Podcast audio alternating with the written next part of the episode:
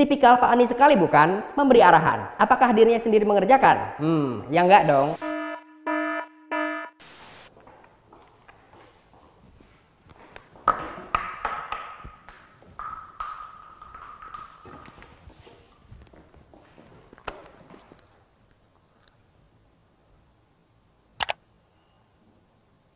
Selamat datang di Berita Buru-Buru, terdepan dalam mengobarkan berita yang tidak komprehensif sehingga Anda harus mencari referensi lain. Bersama saya, Mr. Kece. Berita kali ini soal prestasi Pak Anies di kancah global, tapi mau kami sambung-sambungin ke kualitas udara Jakarta. Belum lama ini, Gubernur DKI Jakarta Anies Baswedan terpilih sebagai Wakil Ketua Komite Pengarah C40 Cities di London, Inggris.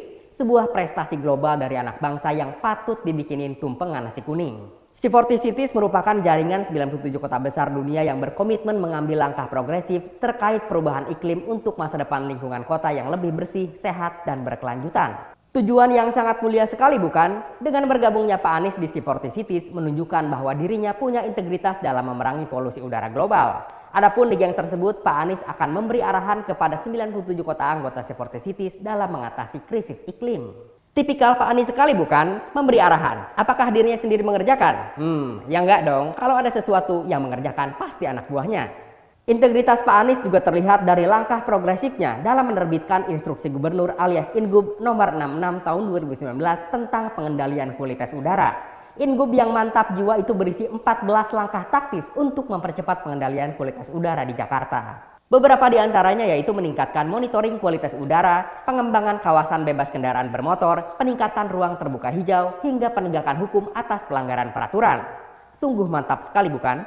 Kami pribadi optimistis 14 langkah itu bisa perbaiki kualitas udara Jakarta yang saking buruknya sering menempatkan kota ini di posisi teratas dalam daftar kota paling berpolusi di dunia. Kalau dijalani.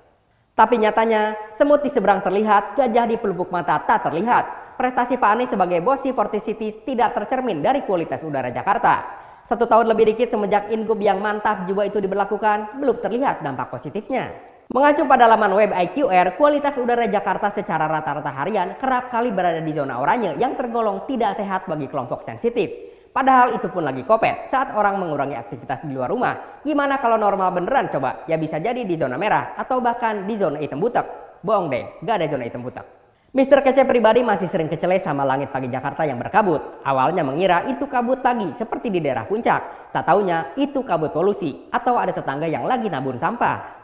Kan kami jadi sanksi, apakah ingub yang mantap jiwa itu dijalankan di lapangan atau hanya sebatas retorika belaka? Jangan jadikan kopet sebagai alasan, sebab justru dalam kondisi kopet seperti ini kualitas udara harus diperhatikan.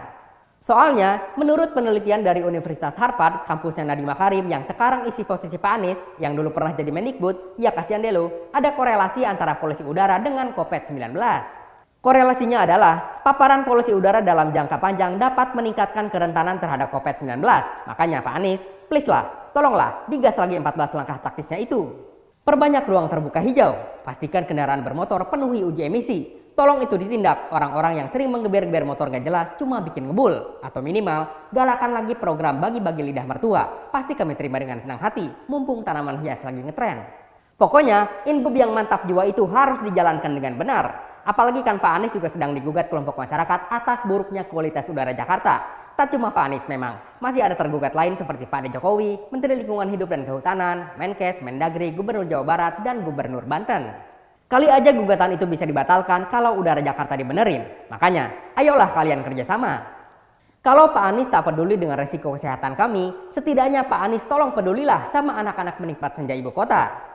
Langit Jakarta yang butek karena asap polusi sungguh tak elok untuk dinikmati dengan iringan lagu zona nyaman, secangkir kopi dan dibubuhi quote of the day. Setidaknya, kalau polusi udara di Jakarta bisa dikurangi, Pak Anies tak akan malu-maluin saat nanti memberikan arahan untuk 97 kota anggota C40 Cities. Demikian berita buru-buru kali ini. Beritanya cuma satu tapi penting banget buat kita-kita. Lagian percuma beritanya banyak kalau tidak lucu. Sampai jumpa di berita buru-buru edisi selanjutnya. Masih bersama saya, Mr. Kece, terdepan dalam mengobarkan.